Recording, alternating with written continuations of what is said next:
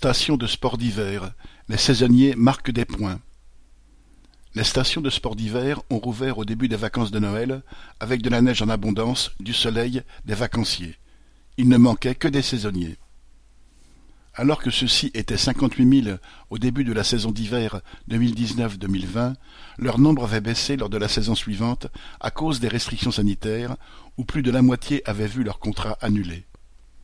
Privés de leur emploi et donc de leur salaire, beaucoup se sont reconvertis dans d'autres secteurs. À cela s'est ajoutée la réforme de l'assurance chômage, entrée en vigueur le 1er décembre, qui a porté de quatre à six mois la durée minimale de travail à effectuer au cours des vingt-quatre derniers mois pour l'ouverture ou le rechargement des droits. La saison d'hiver ne durant que quatre mois, la plupart des saisonniers se retrouveraient de ce fait sans indemnisation à la fin de leur contrat. Cette année, les patrons des commerces, hôtels et restaurants se plaignent tous de la difficulté à recruter les employés nécessaires à la bonne marche de leurs entreprises.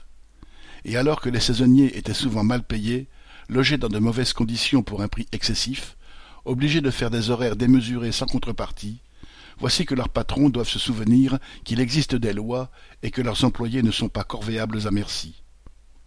Cela ne va pas toujours sans grincement de dents. Ainsi, dans une station iséroise, une boulangère s'est plainte que des candidats à un emploi demandaient le double du salaire habituel, avec, en plus, deux jours de congé par semaine. Ailleurs, constatait le propriétaire d'un magasin de ski, les saisonniers sont devenus, citation, plus exigeants sur le fait d'avoir chacun leur chambre. Et beaucoup de patrons se sont vus contraints d'augmenter les salaires s'ils voulaient avoir le personnel nécessaire. Pour une fois, se réjouissent les saisonniers, beaucoup peuvent poser leurs conditions, sont en position de choisir leur employeur en fonction de la station qui leur convient, des salaires et des logements proposés. Voilà des acquis qu'ils n'oublieront pas le prochain hiver. Marianne Lamiral